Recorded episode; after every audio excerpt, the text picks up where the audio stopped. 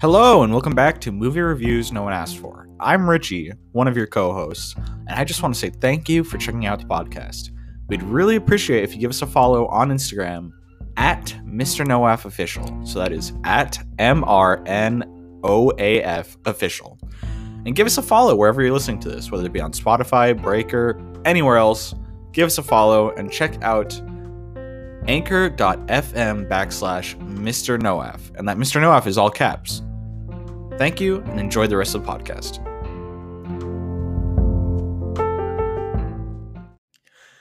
Hello and welcome back to Movie Reviews No One Asked For.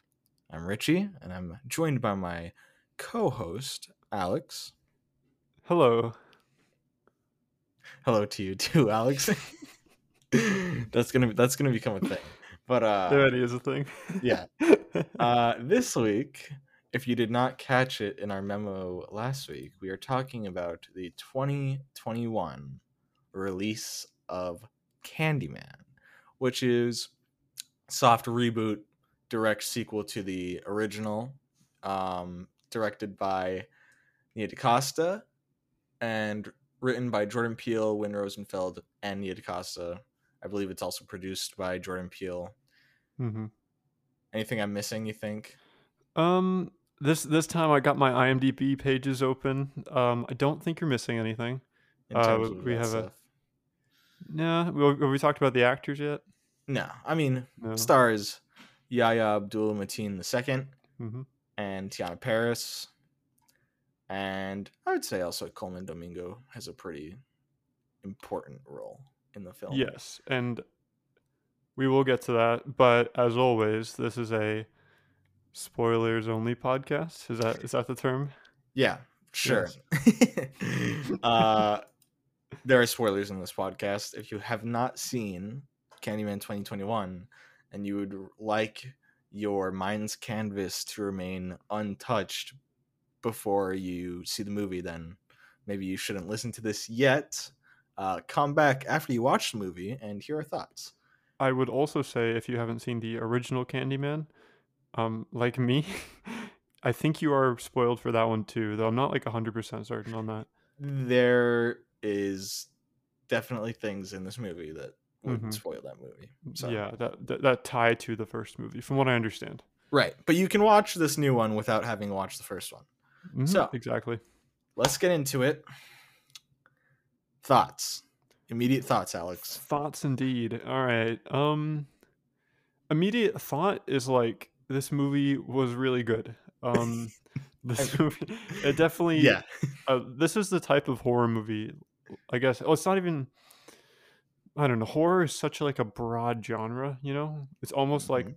kind of like the superhero genre in a way or um you know it's just it's just really expanded and kind of folded on itself and in recent years we've got i think a string of horror movies that are less focused on like jump scares less focused on kind of shock value things. So there is some some stuff in this that we can get to um that but it's more focused on like making a really unsettling atmosphere.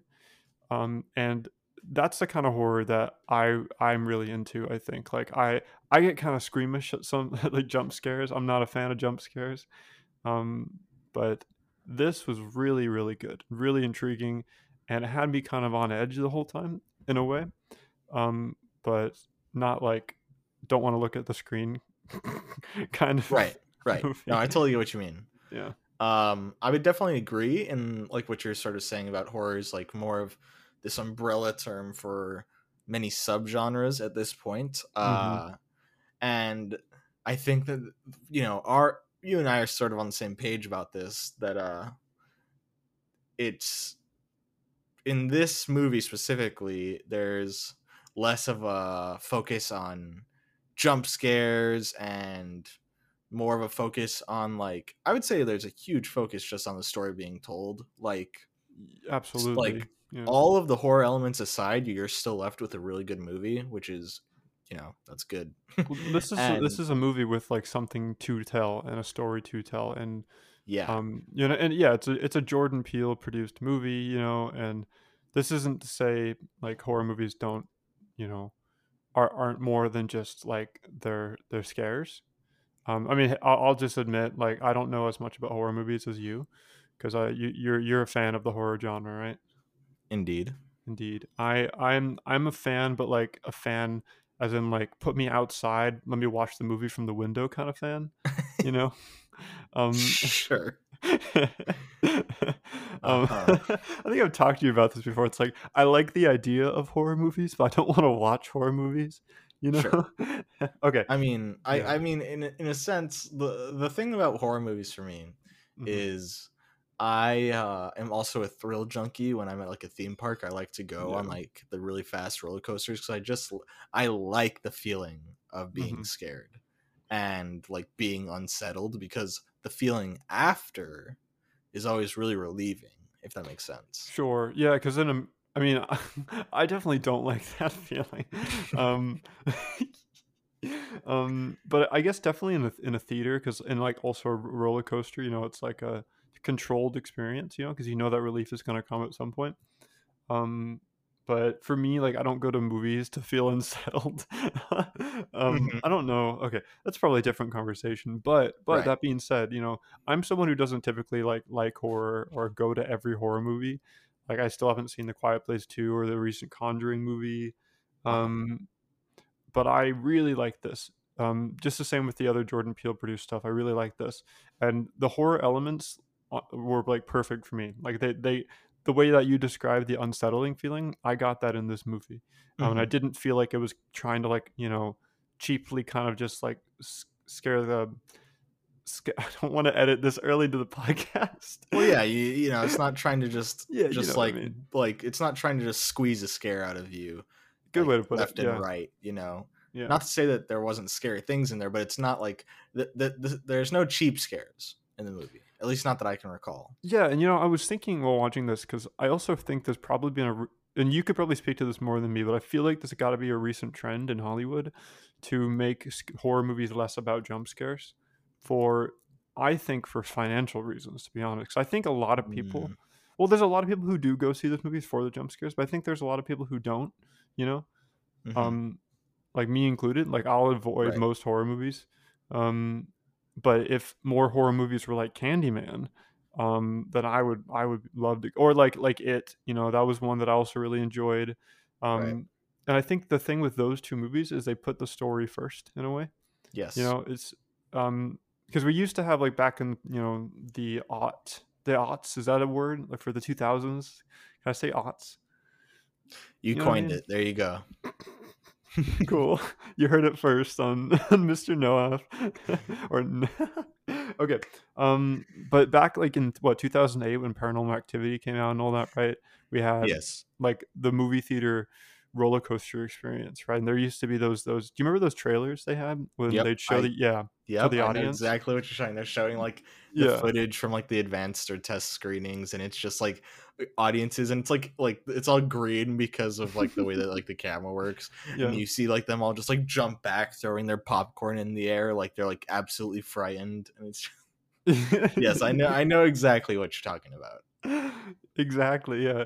But i feel like i feel like recently like horror movies have definitely changed a lot and that's probably you can probably trace that to numerous amounts of movies but probably a good a good part being you know jordan peele's stuff work with get out and us yeah. um, and now candyman um you know probably probably some of the later conjuring stuff and, and the quiet place and stuff like that and, in it. I think those recent recent years. Yeah i mean in terms of like this feeling uh where in this movie like the plot is so forward and like the horror is the setting Mhm. um i would definitely trace that at least in my memory back to probably get out um especially you know that was like one of like the best told stories in a horror setting ever and Mhm. and it I- was kind of groundbreaking and you know a quiet place does a pretty good job there's like in my head there's like this like two kind of camps of where horror Mhm. directions are going and one of them is like this sort of jordan peele-esque uh like themes forward story narrative like message prevalent approach to making horror that I think is really it's great. Mhm. And then I think the other side, um, which is also great, is like Hereditary and Yes. Midsommar. You know, both by Ari Aster, The like mo- the, the Lighthouse, The stuff like movies that. I, I'm too scared to see. which are not to say they aren't really plot forward and like Mhm. don't have like good messages and stuff like that, but they focus a lot on like really making you frightened and like Yeah. unsettled. I think just my point was that Hollywood is definitely changing the way they make horror movies. Yes, Um, you know, and Yeah, I think for the better. Um, I I agree. mhm, I think there's definitely a place for like the kind of the B movie horror movie stuff. Like I don't want those to go away because it is like a cool roller coaster, you know, amusement ride. But yeah, stuff like Candyman. I I, I want to see. Like the thing is, like I want to see Hereditary at some point. I don't have any intention of seeing like the Bye Bye Man, you know, or the or like Yeah. whatever, Yeah, whatever no. like the- yeah, bad. I, I, I know what you out. mean. I, Yeah. I uh I saw a movie recently. I won't say what it was, but it was just like it was. I guess you'd say a horror movie, and like it was just kind of like Why don't you say what you it know. what it was? Because I don't want to throw shade at the movie. It was an okay movie, but like it, in my head, yeah, in my head, it felt like a part of that subclass of just like horror movies that like could be direct to home movies, but are still released in theaters. You know, but anyway, hmm all of this to say that Candyman shines in a way because of how good of a movie and story it is first just in this horror setting. Completely agree. Completely agree. And maybe we should start getting into some of the details too about this movie. Um, so how do we, how do you how do we want to set it up? Yeah. Um, I mean, okay, well, the, the first thing that I think about sure. like the the first thing, the thing that stuck with me the most, and I don't know if this will be the same for you, but just because of my background, the score in the movie was really good. I I agree. Um, I I agree. I think I really liked like the um. uh, For me, it's been okay. It's been a couple days since I've seen it, but hmm now I'm thinking back to the score. And to be fair to myself, this movie there's a lot to take in in this movie. Um, I definitely want to see it again at least, maybe maybe maybe two more times, probably at least once. Right. Um, but th- what really stuck out to me in terms of score was this music box motif they had. I think they played it Yep, over these really beautiful, like eh, I think animation sections, like like puppets, puppeteering, like shadow, puppets. Oh yeah, those are beautiful and really really unsettling. Yeah, Um, yeah. it's well- it's it's actually the the track is called Music Box. Is it okay? Yeah, Yeah. I, I can I can think of that melody in my head right now, and it's, um, you know, cre- uh, the creepy music box is always a good always a good thing to have in a, in a horror movie. Mhm. Um, but yeah, Candyman like the I think the way that it handles one like the the character of Candyman to the character of like Cabrini Green, right? That's that's the name of the city, right? yeah, Okay, because I feel like that's a huge character too, and or at least it feels like a presence, kind of in the same way that that it's um, oh gosh, what was the town?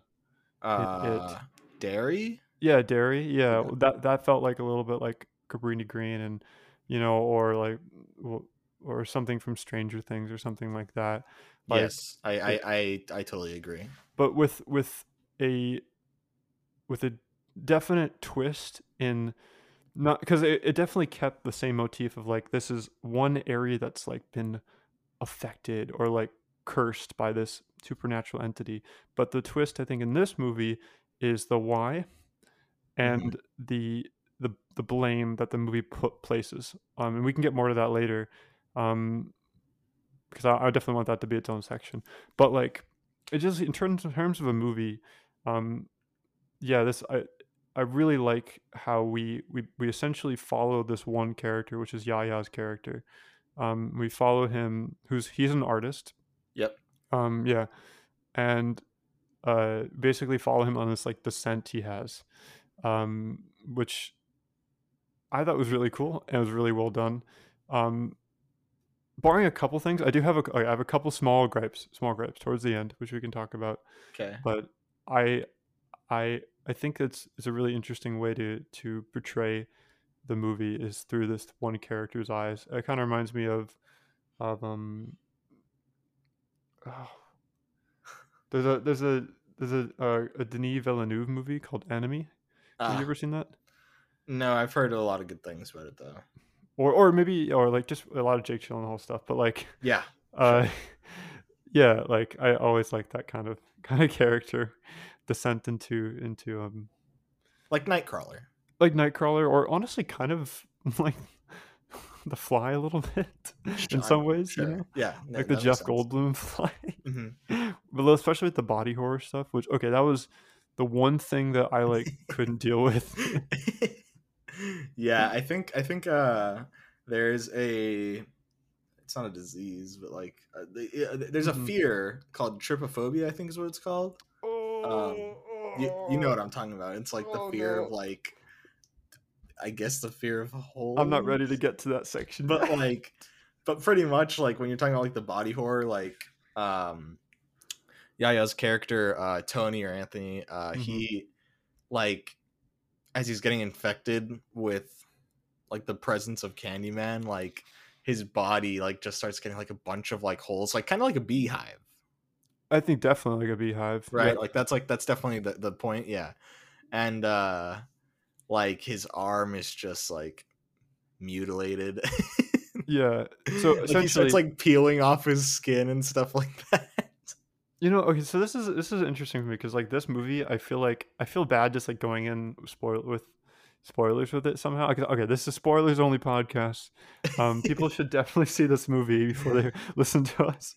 Um, right Yeah, but like I guess if anybody doesn't care, you know, and ha- doesn't hasn't seen the movie, to kind of paint the image of what they're going for with this is like the character of Anthony is essentially following along um or is drawn to this Candyman legend and it, it isn't I think that wait, I think the name Candyman isn't like even uttered until maybe a little bit into the movie, right? Because first no, it's, I, it's I would say uh it was it was no it was uttered pretty pretty early on like the movie opens up i'm pretty sure with uh teyonah parris's character hold up let me find her real quick uh brianna um and her i believe her brother and his partner and then anthony like all four of them are in a room but and they're recalling like the urban legend do they do the, I, th- I, thought they didn't name him in that story. It was just about Helen. Well, they they I don't know if they I think they did though because um if I recall, Mhm. Tony in that scene is looking in like the reflection of his window and he summons Candyman, but Candyman doesn't harm him. He's just like off in the background. Like, no, you know- wait, wait. Actually, no, because I, I, I, you've seen it twice, so I I, might be super wrong. But I swear that what what happens is they the brother brings up the story of Helen, who is Mm-hmm. just investigating, and it's all it, Candyman is left out completely, and then and then Oh, and then right. uh, Anthony, yeah, right. yeah. And then Anthony and then Mhm. Anthony goes and like figures it out for himself. Well, like, he goes to Cabrini, laundromat and who talks gets re- yeah, yeah, you're right. yeah. I'm a dumb idiot. Yeah, okay. okay. Oh, Well, okay, okay. So like, to set this up, okay, it's like because yes, there's a story at the beginning which is all about this this college student who visits this one area again, like kind of setting up the mythology of this place, Cabrini Green, which is a I think a real place in Chicago. It like I watched this movie with a Chicago native sitting next to me, Mhm. um, and yeah, they were like helping me out with checking and checking me on stuff. Like Cabrini's a real place, um, and yeah, it's it's you've The first time you get anything supernatural is this like kind of tangential story, which, from what I understand, is actually the story of the first Candyman. I think. Yeah, which is pretty cool. Um, and uh, and then and then the main character goes and investigates and gets stung by a bee, um, and which kind of yeah, and and then he meets this laundromat attendant who who tells him about Candyman, but the laundromat attendant turns out to be the kid from the opening of the movie where we see a kid get like um Yeah. well yeah The movie. Okay, I know what you're saying. So, so what I, Yeah. what Alex is trying to say is the movie opens with this kid who's who's living in Cabrini in like the 70s or something like that, or the 90s, Yes, one of the yeah. other, like you know, before Early. the current era, and um, he's going to to the laundromat, and you you walk into the movie kind of knowing what is up if you've Mhm. seen the trailers and uh he he gets like scared because he hears like a noise or something like that but on his way in there he passes some cops who have like a wanted poster um and the kid turns around and he sees the person that's on the wanted poster uh and he screams and then i believe at that point there's like kind of like a jump cut because you don't actually see what happens after that until you meet this person that we're talking about the laundromat and it's revealed that he was the kid in that opening. Like in, in- when you mm-hmm. watch the opening for the first time you don't have any context.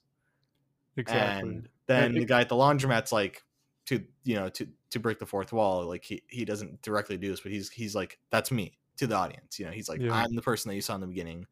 And i screamed and i saw the, the true face of terror because the guy that he saw at least from how the movie depicted him like had no intention of malice towards the kid and uh the cops go and kill him and beat him to death yes. and uh yeah so that is kind of how uh colman domingo's character which is william Mhm. uh like kind of presents the story of candyman to uh tony Yeah. You know what's so interesting about this movie is in a lot of ways this movie isn't about a horror movie villain. It's honestly about like a horror folk anti-hero in a way. yeah That's- i mean I, i'd agree Yeah, like especially towards the end, um, which is I thought was such a cool twist on.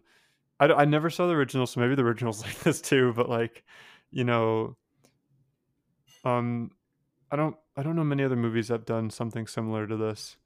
Well, Uh, I, I I'm pretty sure it's in the original. I I also haven't seen the original, at least not anytime recently. If I have seen it, it, was before I could remember watching movies. But mhm. um, this like the themes of like racism in this movie were present in the original, to my understanding. If you Mhm. there's there's a website at the end uh, uh, during the credits that if you visit, it tells you more about like the themes in the, in the story Mm. and I I pretty sure I'm pretty sure that I read on the website that in the original it touches upon some of the same topics, but the difference in that movie compared to this movie is that this movie is telling the same story but through uh the a black person's perspective.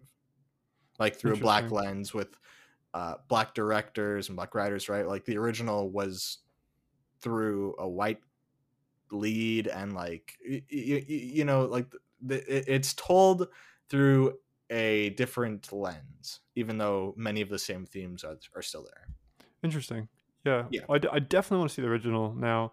Um, but you know, okay, now we're kind of dancing around it a bit. So like, this movie is yeah, it's it's a horror movie, and there's there's definitely a lot of really freaky moments in it, um, and very unsettling moments. There's some body horror stuff, right but like scraping off the nail with the fingers. I'm I'm never game for that.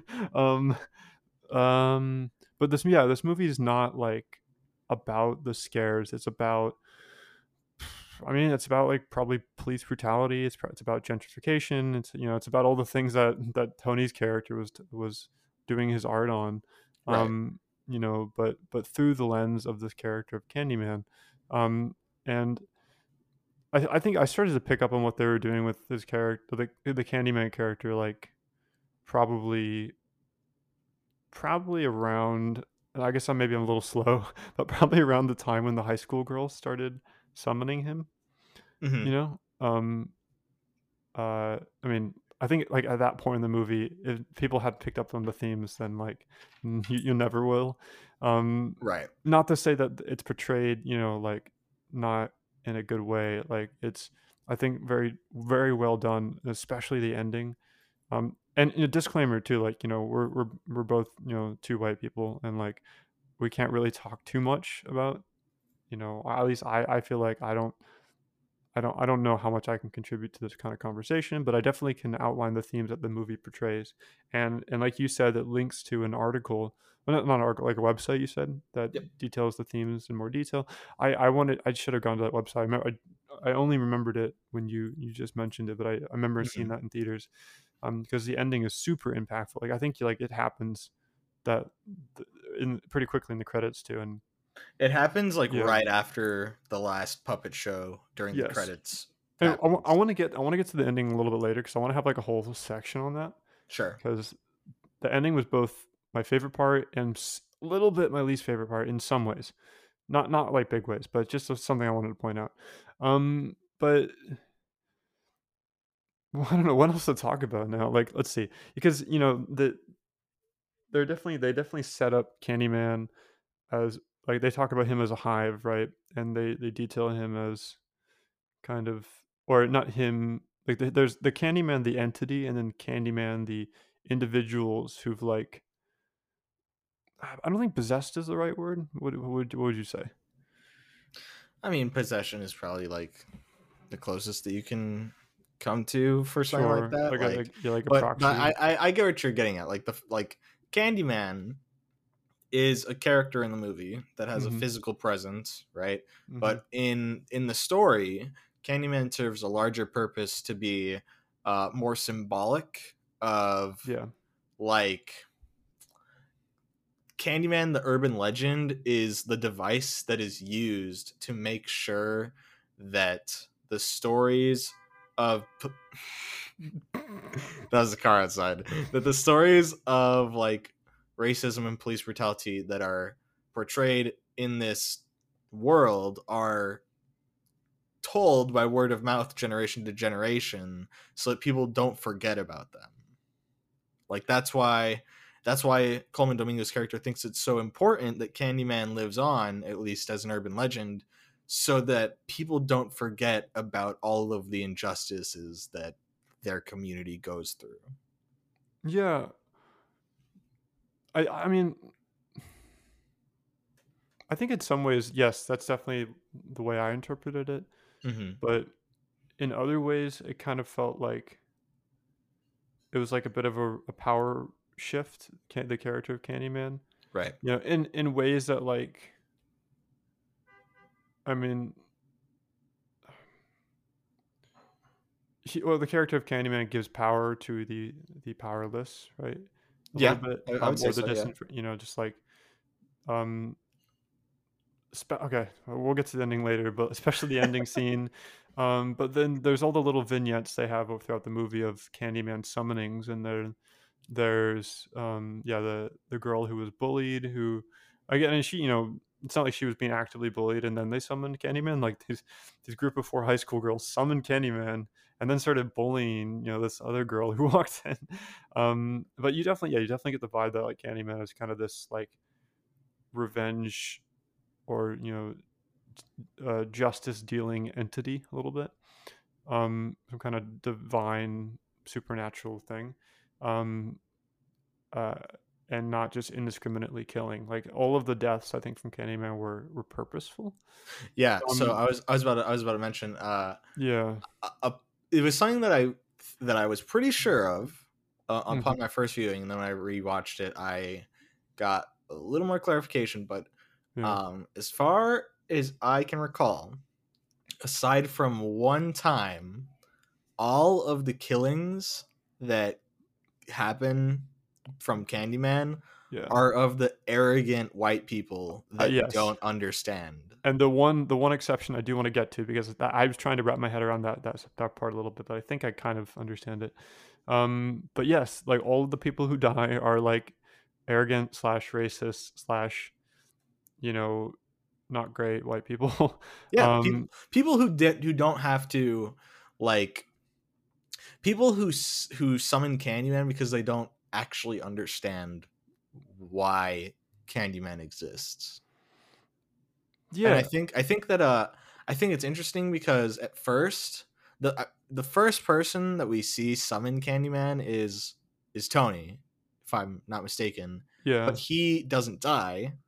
He but Well- Candyman still shows up and I think that that at least in my head, that is like representative of the fact that like one, Mhm. uh, he's already has an understanding of like the things that Candyman he will learn Candyman stands for, but also the fact that as he's doing his research, he is learning what Candyman stands for. So like, you know what I mean? Yeah, I mean, there's a definite motif of like all of the white people in the movie are like, "Let's summon Candyman," and you know, all the all the black people are like, "No, No, let's yeah, not." Let's not. um, yeah, and that's that's deliberate. Yeah. I mean, I'm think I'm still trying to figure out the why. This is maybe getting into my gripe with the movie is like Tony's role in it, which I I I do like. Like I like when movies. Okay, to clarify, Tony has a little bit of like chosen one kind of role in the movie. Like he, it turns out from the beginning. I mean, I don't know. I'm, I'm assuming some people have seen the movie. You're listening. Some people haven't. Um, but because I feel like this movie doesn't require a little explaining if you haven't seen it. right. But in the beginning, there's this whole story with this this college girl Helen, who also the story was told wrong. That's another thing too. Is like how you know the real truth of the story can get twisted um, by you know just you know the game of telephone, right? Um, but the story, as it was told in the beginning, is this woman Helen went you know insane. It started killing a lot of people, and then like kidnapped this baby, and um, and like sacrif- wanted to sacrifice it to a bonfire, which is I think the only the partial truth. But um, but the baby turns out to be Tony. Turns out to be the main character. Which I, which I'll just say, I felt so stupid the fact that I didn't see that coming. I didn't either. And it's one of those movie things where you just like, you know what? It makes them makes the story interesting. Like we got to have the main character be someone integral to the plot. Mhm. Um, but it, you know, it's also like the reasons that they get Tony to, to kind of be wrapped up in the whole Candyman thing are I feel like are not fleshed out super well. Like there isn't really. I mean, yes, he's like a struggling artist, um, and you can see he's kind of done the stuff in his work before, but you know, there's. It, I think that what they were kind of going for with this was some kind of supernatural draw to Candyman. Um, right. it's like as soon as Tony heard that story about Helen, he couldn't take his mind off of it, and I, I'm okay with that. I'm okay with that angle. I think that's fine. But I don't know. What did you think of that? No, I mean definitely Tony's like role in the grand scheme of like why was it him Mhm. is is very murky. Um I wouldn't say that it's like unjustified, but it definitely requires a lot more like of on your own trying to like find connections to things that weren't necessarily presented in the film itself. Like you kind of have to like make some assumptions and stuff like that but Mhm. like I, I i don't think that i while while that while that is murky and while it requires a little bit more like thought into like well i could explain it like this or i can explain it like that i don't think it takes away from like all of the reasons that the movie's good it's just like a thing where it's like maybe they could have had like 15 more minutes of runtime and like kind of flesh it out a little bit more yeah, but that and that gets into my gripes. I feel like there's definitely some stuff that was probably cut from this movie. yeah Um, that I probably would have liked to see like more with. Oh, okay. Let me try to remember her name. Let's see. Um, the who, uh, Brianna. More Right. with Brianna and her dad. There was not much. It, it wasn't super linked to the main plot. yeah that was that was uh that was If- interesting it felt like it was going somewhere, and like it didn't really.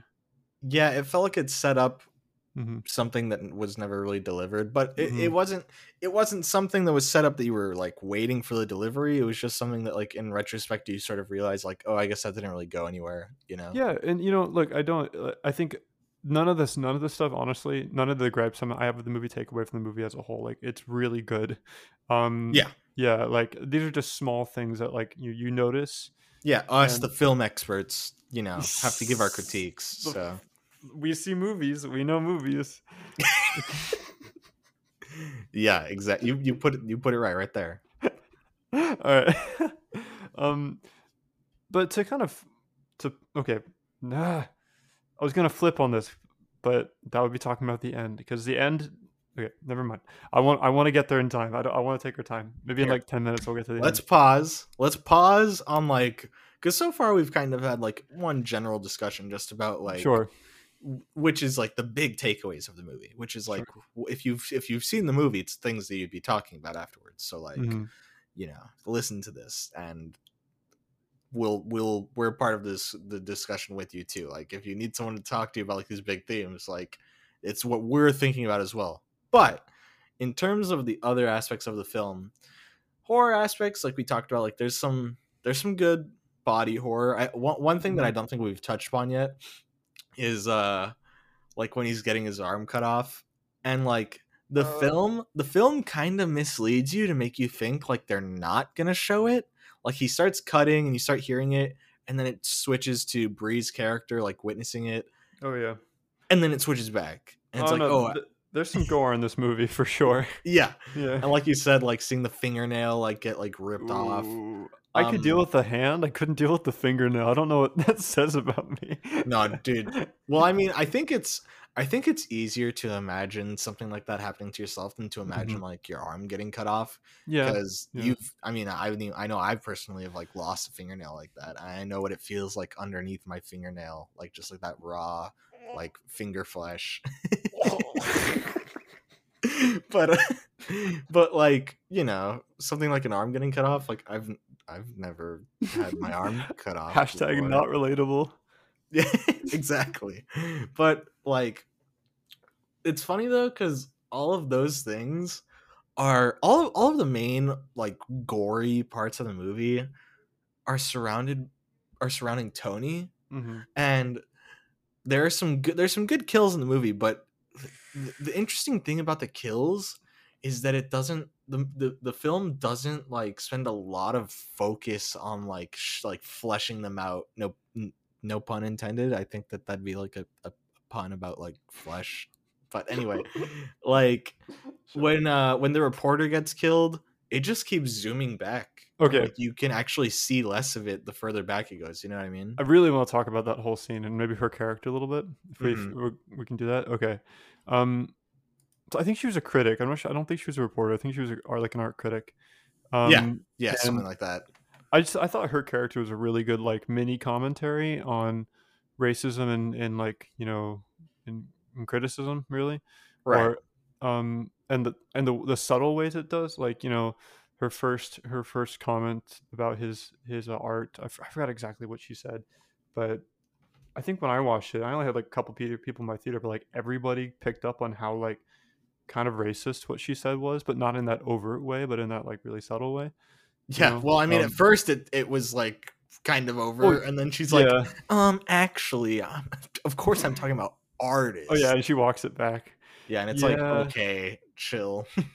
I know, yeah, exactly. And then she only gets interested in him like once he um once there's some sort of tragedy surrounding his yeah art. yeah yeah yeah exactly once there's like a tragedy and yeah you know I, I'll, I'll just say i'm still really trying to wrap my head around a lot of the themes in the movie because they're you know it's it's both going over my head and it's also not part of like my like lived experience. Right. Um, so there's a, there's a lot of things that i need to like yeah figure out. I'll probably see the movie again. Um but like tony's characters i feel like definitely an analog for um well, it just the Candyman mythos overall is like an analog for.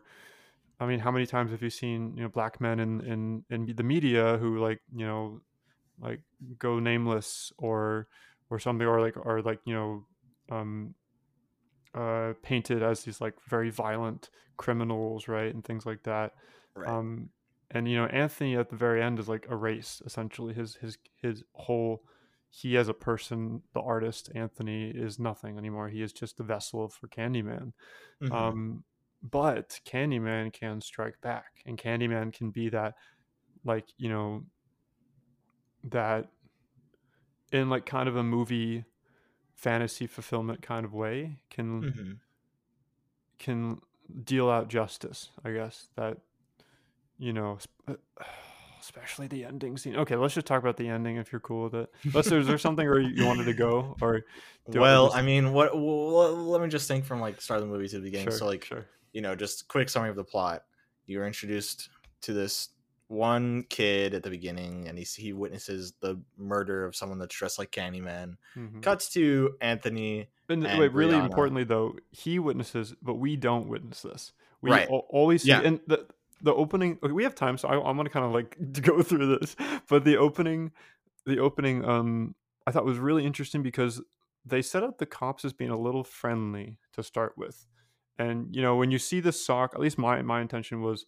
You, when you see the kid drop the sock on his way to the laundry room, I kind of thought maybe the cops can like follow him in and like you know protect him or whatever from whatever you know was waiting for him or whatever. You you, you know you, this is a horror movie, um, but then what does happen is like you know when the when he screams like 12 cops come running in and just like you know off screen um brutally beat up this man uh who is innocent Yeah. you know And it, you know, it's really interesting that you say that because definitely the cops, I think, in a in a false sense, are Mhm. presented as you know good, like helpful. I didn't trust them from the start.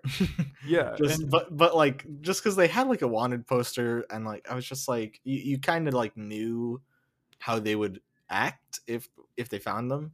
But um Mhm. the, the thing that I one of one of like the very small details of like movie making that like you know characterizes the police in this movie Hmm. was like when he screams and then like cut to whenever they come back to the flashback and like he hears like footsteps Mhm. and he looks out like you're like waiting you're like waiting for a jump scare kind of yeah the and, like, the, jump, scare.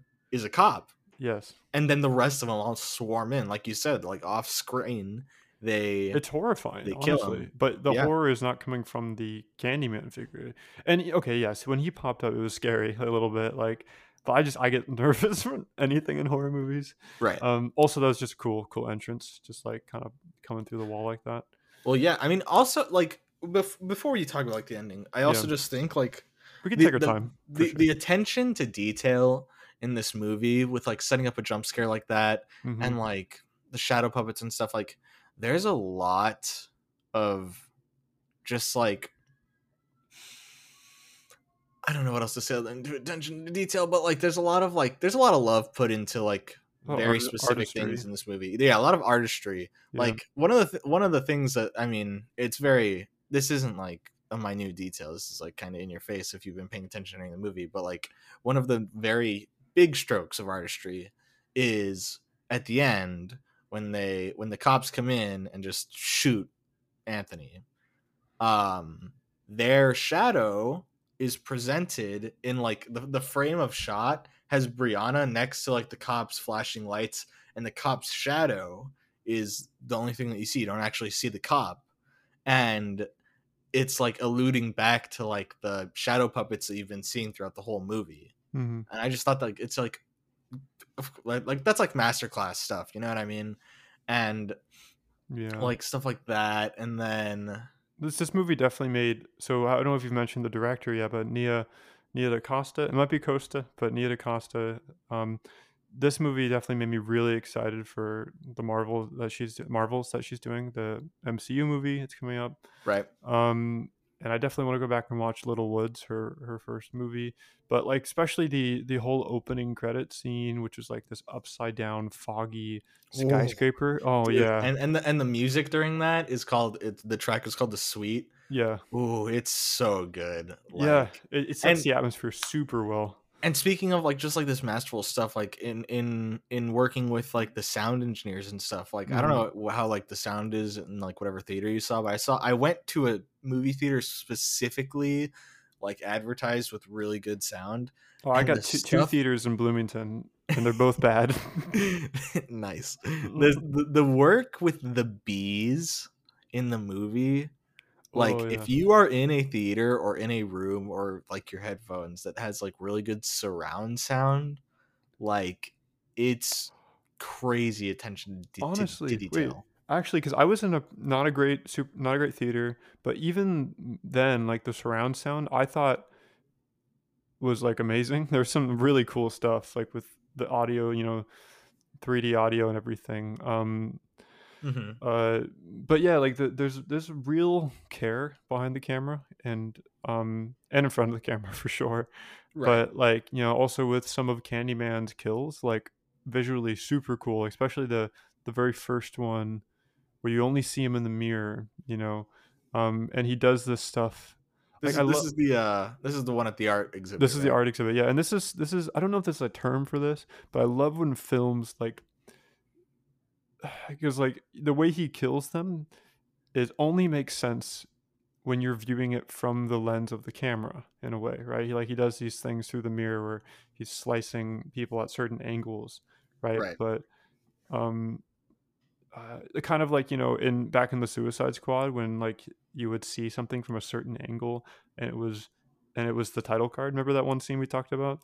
Yes. Um, it's like that phenomenon, but you know, Candyman is using that to kill people through the mirror and through you like perspective, uh, perspective maybe, um, Yeah, force I mean, perspective. It- Yeah. it, it made me it made me wonder if if you summoned him hmm and then like broke the mirror or something or like Well, that's what somebody You- did in the movie, right?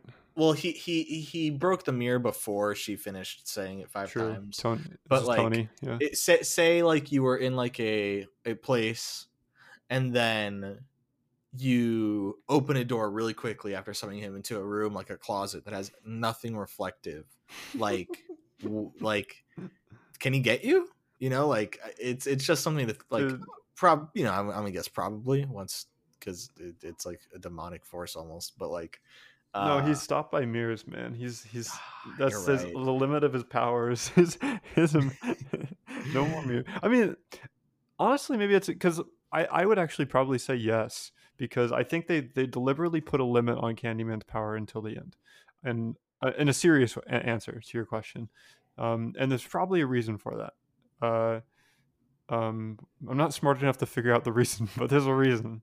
that's Um, okay i'm not smart enough either this movie, But, yeah, uh, this movie definitely but- went over my head in a lot of ways.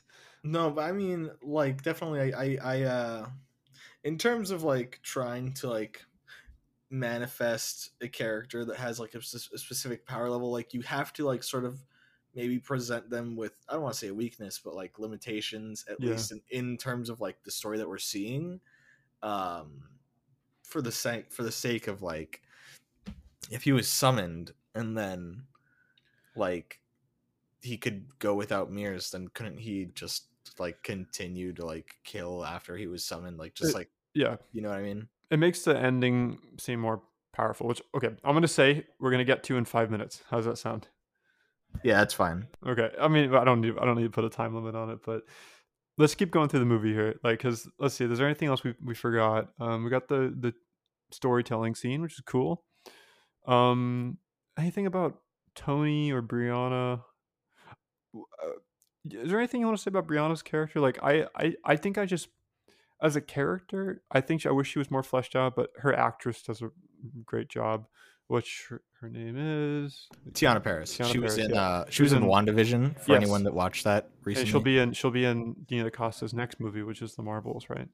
yeah Yeah. um i think maybe if there's anything that i think about the character it's that i think maybe they could have just fleshed her out more i wouldn't say she was undercooked i would just say that she wasn't cooked to perfection in terms of like how much they could have done but i mean i'm what i'm just a, a film critic but I, I actually, th- uh, you know what? I'm actually starting to think if because I think I just really like the actress. If I start to separate, again, I might this might be just going over my head, but like I feel like as a character sheet, I will maybe will say she's undercooked because like what is her role in the film?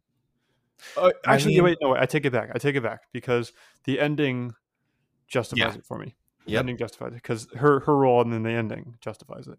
Um, for at least in terms of character, because I don't think this movie necessarily was about individual characters. It was about f- almost like folk figures or in, in mythos and right urban and, commu- legends and, commu- and uh, community and like you know and yeah and, and, uh, obviously the overall themes and well, yeah, morals of and well like tra- you know um generational trauma stuff like that. right? yes there we go um yeah and and the characters are all in a way just like vessels to portray that which i guess gets a little meta because like candyman's you know tony is like a vessel for candyman which we haven't next we haven't gotten to yet but we're getting to to it um but you know, I'm I'm okay with that because like I think even Tony's character might have been a little like we don't know all of his motivations. We know that he's an artist. We know that he's not been working very much, but like we don't really know much about his past other than like the stuff we get later, which you know, if you're looking like this movie wasn't as good as it was. If this was in a different movie made made not nearly as well, then I would have said that's shoehorned in.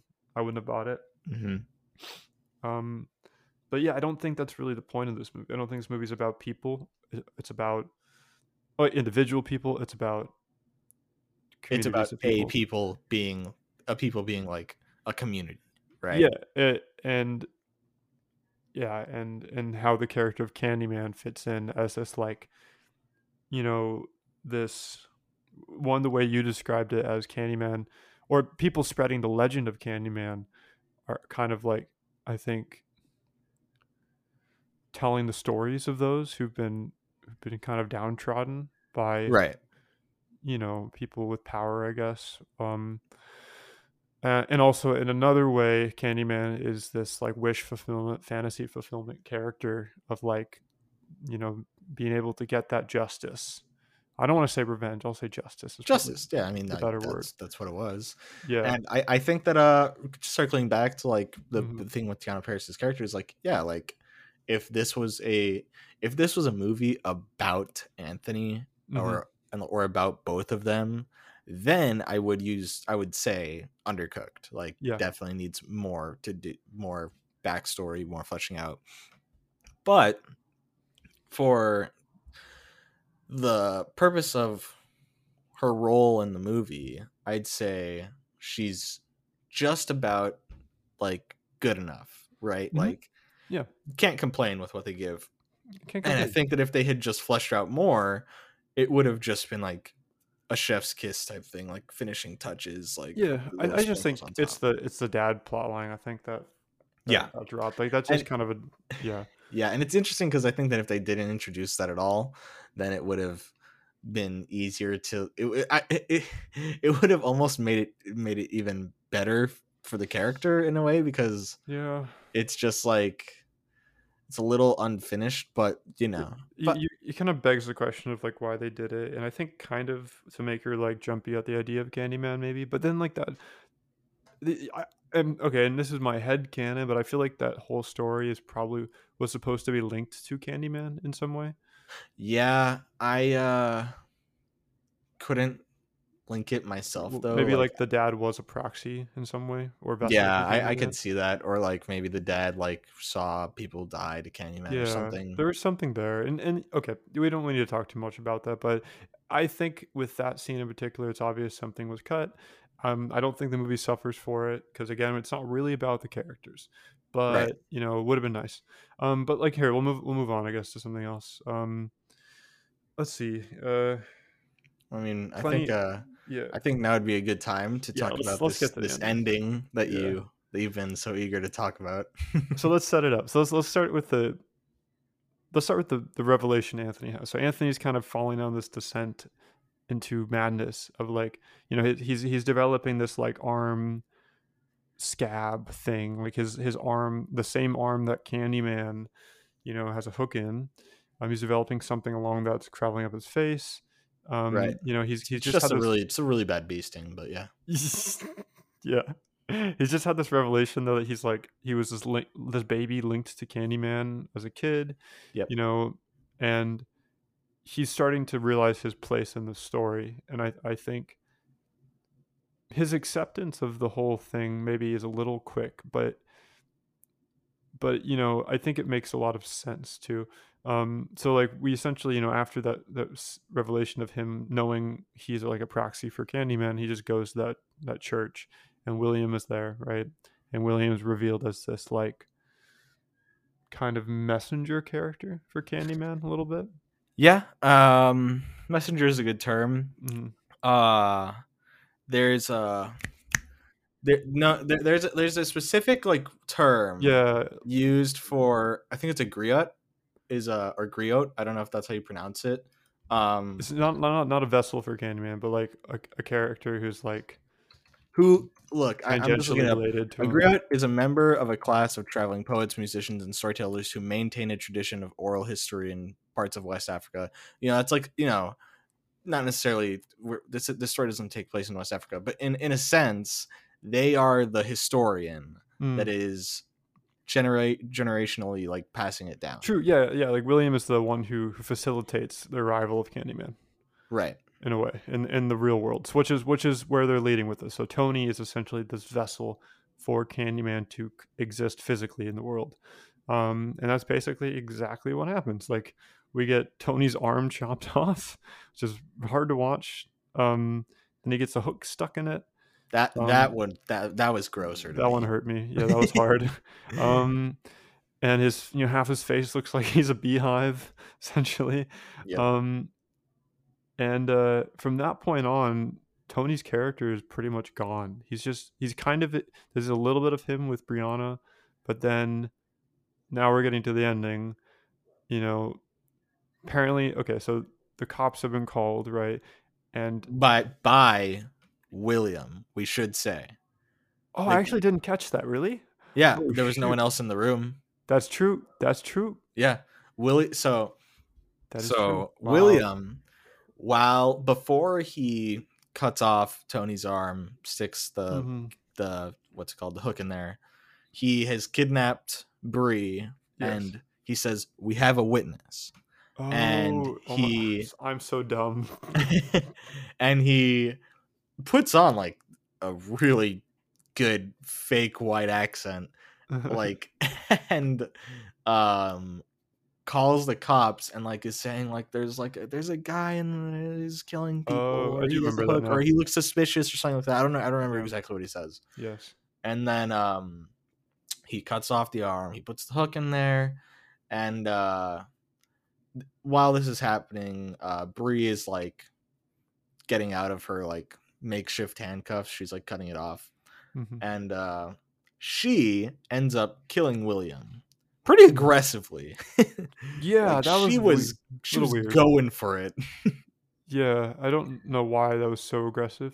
I, I felt. i mean she just saw him like chop off That's Tony's true, arm. but like you know, I don't think Brie as a character would have done that. I don't like she like just beat him down like over and over. But I mean, she was she had been through a lot, so like you know that's right that was hard to watch. Okay, but yeah, and th- thank you for pointing these things out because I definitely there it was a lot to take in that whole scene. So you know, yeah i I, mean was still reeling from the the cutting off the arm thing.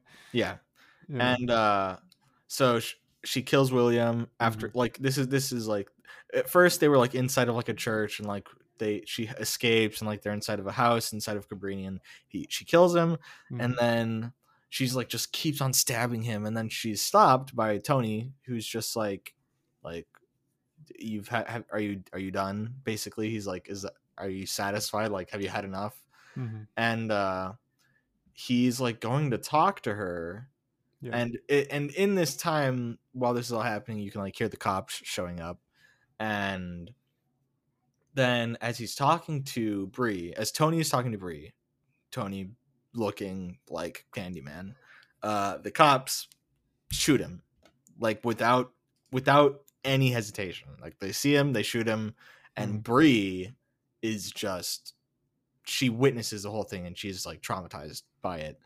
And uh this is at the point where as i said you don't actually see the cop that shooting tony it's just presented as a as like a, a shadow or like a shadow puppet I I think twofold. I really like that one. I don't want to see in on in screen cop, you know, Yeah. cops shooting down black people. Like, Yeah. I think it was very tastefully done. Um, Right. But two, you know, it really puts a lot of the like. It's just because it's it's actually this is just occurring to me because we said earlier that cops are the villain, and what's the best way to make a movie a horror movie villain scary is like don't, don't show it don't show Yeah. it right Yeah. um so your mind puts you know as gruesome or as like what whatever or as like horrifying an image um you know uh of these cops and these cops are like are are really they're, they're like they're they're the horror part of this and that whole ending is so it's it's because one one you're you're in Bree's point of view, pretty much, right? Because it it was Tony's movie up until up until he's like kidnapped. Well, he wasn't even kidnapped. He, or, well, Tony walked in. Like, do you, do you remember that one scene? He just like walks. Oh yeah, yeah, yeah. He walks yeah, into true. the laundromat. Like You're he right. good, gives himself over. Um, so but then it's Bree's movie, and Bree it becomes her point of view, and yeah, we we it's like Tony gets shot and dies. He dies. Um, not like he's half alive. Like you know they kill him. Um, and she gets like in the back seat. Sorry, I'm getting excited to talk about it, but she gets in the back seat of this cop car, and it's really tense. You know. Um, and you can see like all the, flashing lights and everything. It's very sensory overload, and then he It- turns around. it's really like- is like Yeah. a sensory overload. yeah you know and you're yeah you're in her point of view and he turns around and like gives her two versions of a, of a story. Both are incorrect right? Like one of them and they're they're both painting the cops in a much lighter way than what actually happened which is they just brutally brutally charged in and murdered you know a, a black person. Yeah, Um, and like the cops' presentation is either a mm-hmm. um the cop that shot him was charged at by by Tony, so he had to yeah. stop him, or B, uh, his accomplice being Bree, which isn't this is completely fabricated. yeah both are Uh, both are fabricated. Yeah, Yeah, Or like we, tried yes, to like we we Like- don't know the for the because we again we don't see what happens but yes they're both fabricated um very obviously uh and also like it echoes the first scene as well that we talked about with the original proxy for candyman yeah, um which i thought was r- really interestingly done and it also kind of begs the question of whether the same thing played out in Cabrini years ago with with that man. I don't remember his name, the, the character's name. You know, with a different, different, you know, William esque character. But okay, Yeah. besides the point. Besides the point, you know, then we get the coolest thing ever, which is Bree. You know, summons Candyman. She has like an epiphany, basically. Yeah, she has an epiphany. completely understanding the point of Candyman in that moment.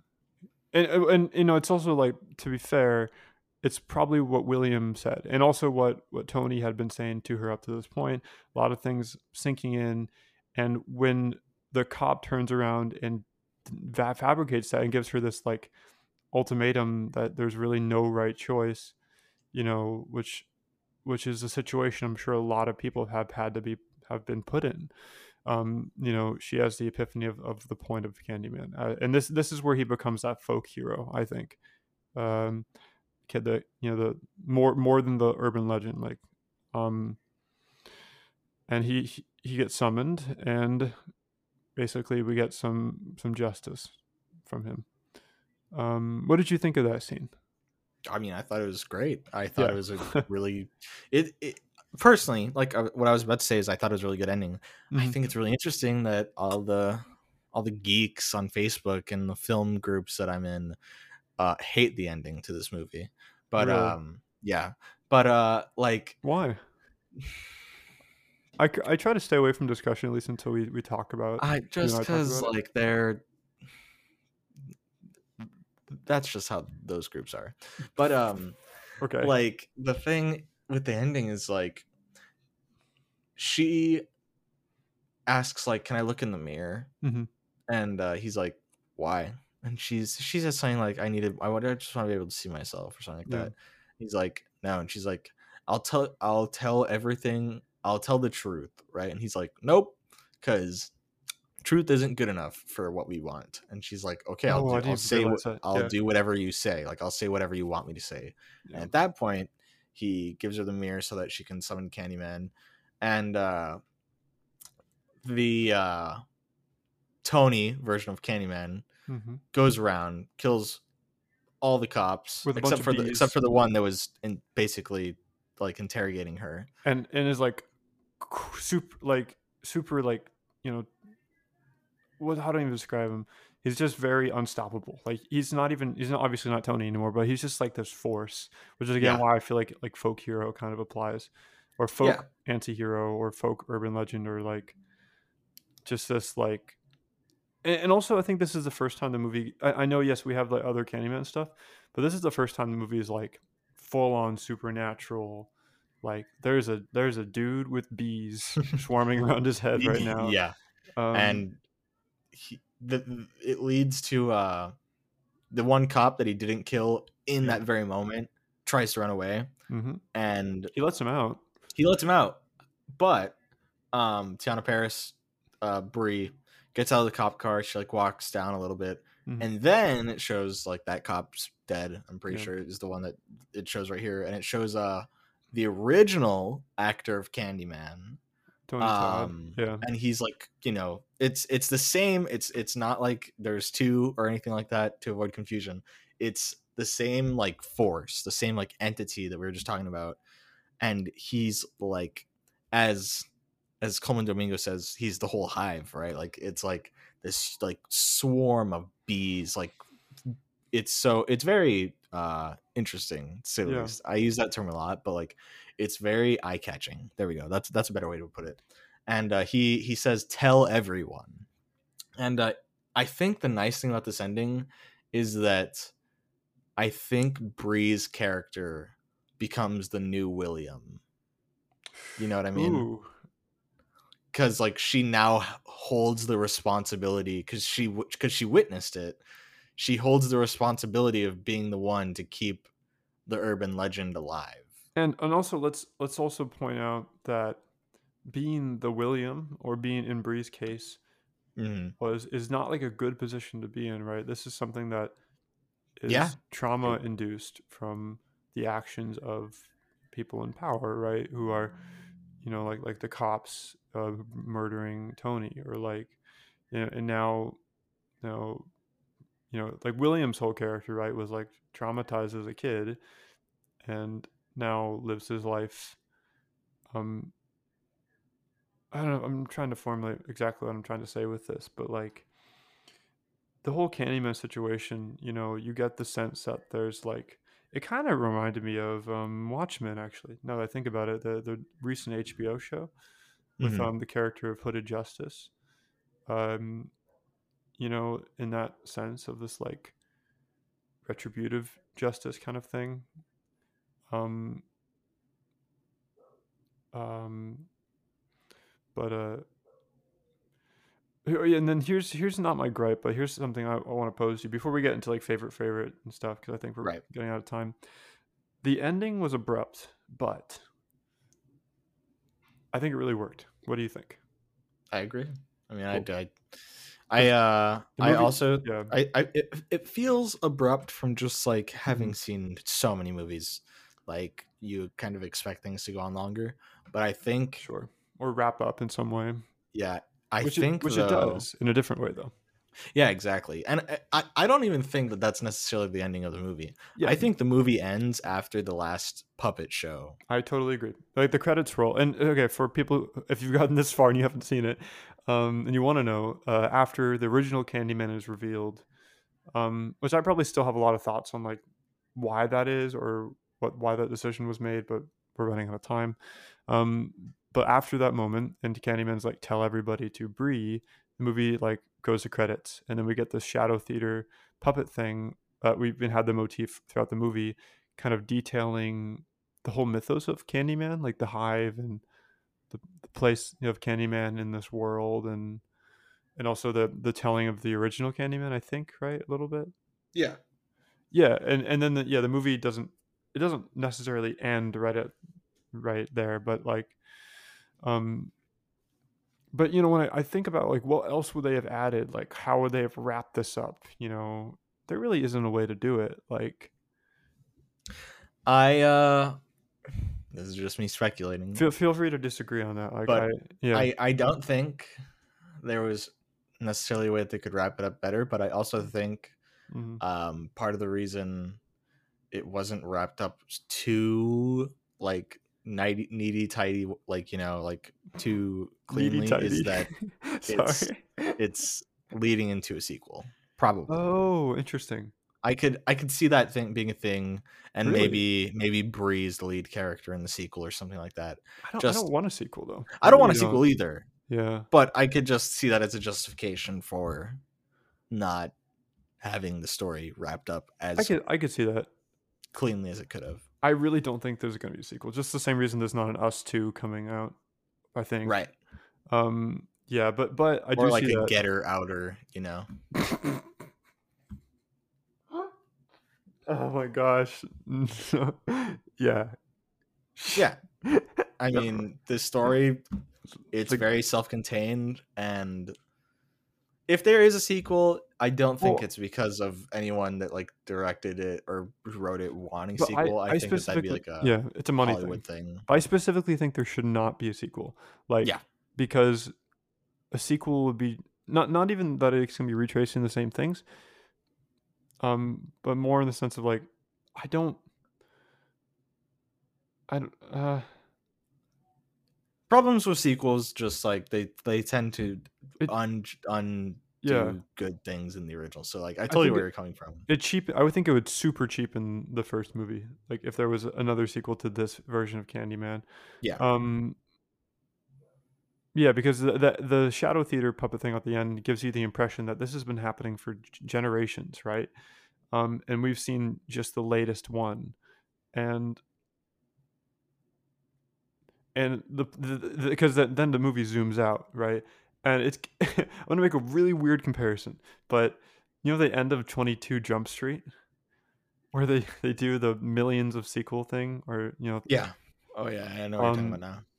okay, I don't know if this comparison is gonna go anywhere, but like I think I feel like if they were to jump in and do a Candyman two to to the Nia DaCosta version, it would just feel like in a in a very wildly different way, a, another version of like the twenty two Jump Street end credits, um, and I really don't want this story to have the baggage of a sequel. Like, I don't, I don't know, I don't. Yeah. I mean, Yeah. we're, we're we're this this is all just speculation. so, like, sure. I, I I also don't think there. I don't think I'm that there personally will be mad at you for for saying suggesting that idea. I mean, it's not out of the realm of possibility. Is all I'm saying. Anyway, Anything else you want to Uh, say before we get to the wrap up? um, I, I was thinking maybe I'd say this for him, but I'll just say it now. Sure. um once you watch the movie and if you if you if you watch the movie and then listen to this and don't do what i'm about to say yet um no shame on you alex but like visit candymanmovie.com slash impact and just check it out it has a lot of uh good like resources and a lot of insight into the film um like I don't know if you, you, since you didn't visit, you probably didn't know this, but like all of the art in the Mm. movie, um, like I don't think it was created for the movie. If I understood the website correctly, it's just art from other black artists, like the like the Oh, portraits that Tony is like painting cool. and stuff like that. Yeah, it's it's y- when you visit the website, there's a lot of really cool stuff. I'm I'm gonna second that. Yeah, I didn't go, um, and I'm definitely gonna go check it out. Um, so it's a website at the, in the end of the end credits, or not the end of the end credits, but it's it's in the credits. Yeah. Um, and uh, definitely definitely go. Um, all right. I there's probably more I could say, but like you know, I think we should probably wrap it up here. Um, do you want to do the the whole yep. thing? All right, Alex. All right. What's your favorite favorite? Still, I'm still, I'm still caught off guard. Um, I was trying to think of it while we were talking. Uh, favorite, favorite. Um, I think I'm gonna say the the critic kill. Uh, I'm That gonna say the zoom out. pretty Were you gonna say that? Mm. No, no, but that's pretty good. That's a pretty good one. I think that zoom out was just a really, really, really interesting little micro story in a way, and um, that was my favorite moment in the movie. Other than the, the obvious stuff like the ending, I'm, I'm trying not to go for the obvious stuff, but Right. the ending I thought was worked really well. But yes, my favorite favorite stat. Oh, do you want to do least favorite too, or you want to Yeah. go first? What's your what's your least favorite? Least favorite? least favorite? Least favorite. It's a mouthful. Um. mm, oh, the nail scene. I'm just gonna say that I can't deal with nail the nails coming off. Never mind. okay, that's fair. All right. Um, for me, favorite favorite favorite thing in the movie.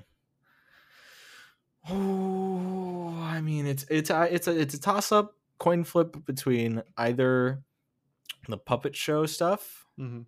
you know, at either point. Like I I uh, I'll say specifically the ending one, or just the score of the film because it's it's really great. It's one of the few films that I immediately after look up the score so I could listen to it again.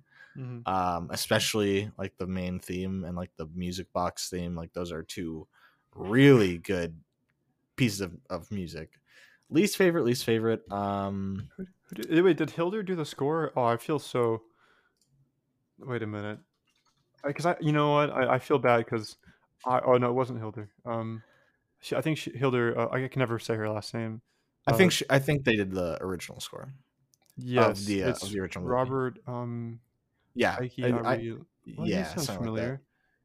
Like um, I had never heard of him, but least favorite, least favorite. Yeah. Um, not that this is necessarily a gripe, but maybe just uh, I could have used more Brie. Yep, I agree. That's it's it's it's hardly me saying it's my least favorite thing. Saying least favorite does not qualify it for me saying that I didn't like it. Maybe like it's could have just, used more connection to the main plot with Brie. Yeah, or just like maybe flesh out the character a little bit more. But mm-hmm.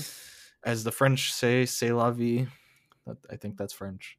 Um, yeah, I think so. But too. like, yeah, I'd say overall, my score mm, has, oh, has fluctuated a little bit since like my initial viewing, but I think I'm I'm gonna say, I think I'm gonna say nine point five.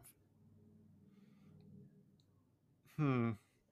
All right, I'm gonna be torn on this. Maybe there's really not much I'm gonna take points off for. Um, I don't want to like give the same score every week.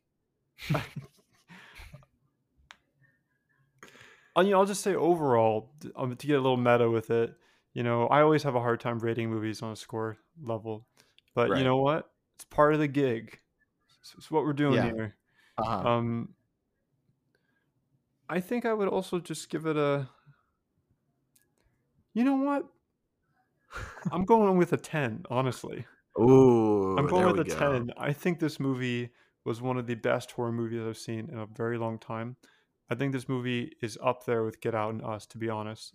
In some ways, I feel like this movie surpasses parts of those movies.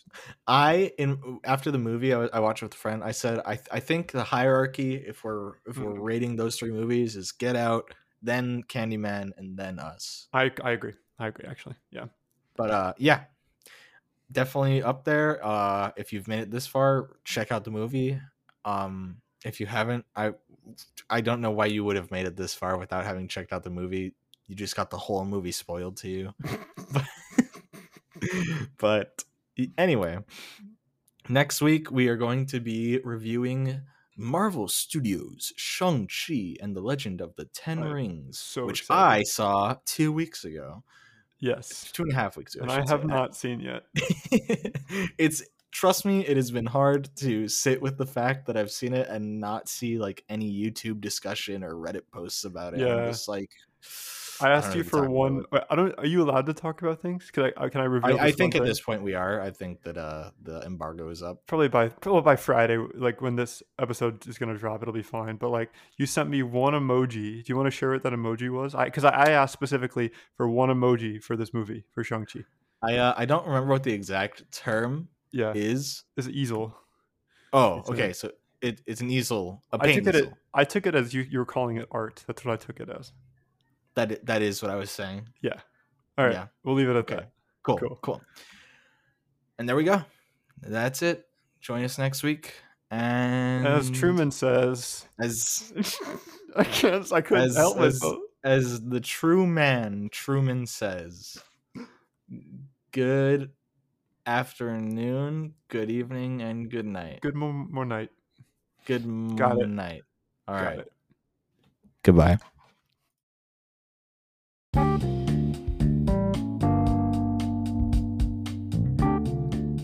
That is it for this episode of Movie Reviews No One Asked For. Thank you for checking this out, and if you made it this far into the episode, just know that we really appreciate you. Give us a follow and check us out next week. Thank you. Goodbye.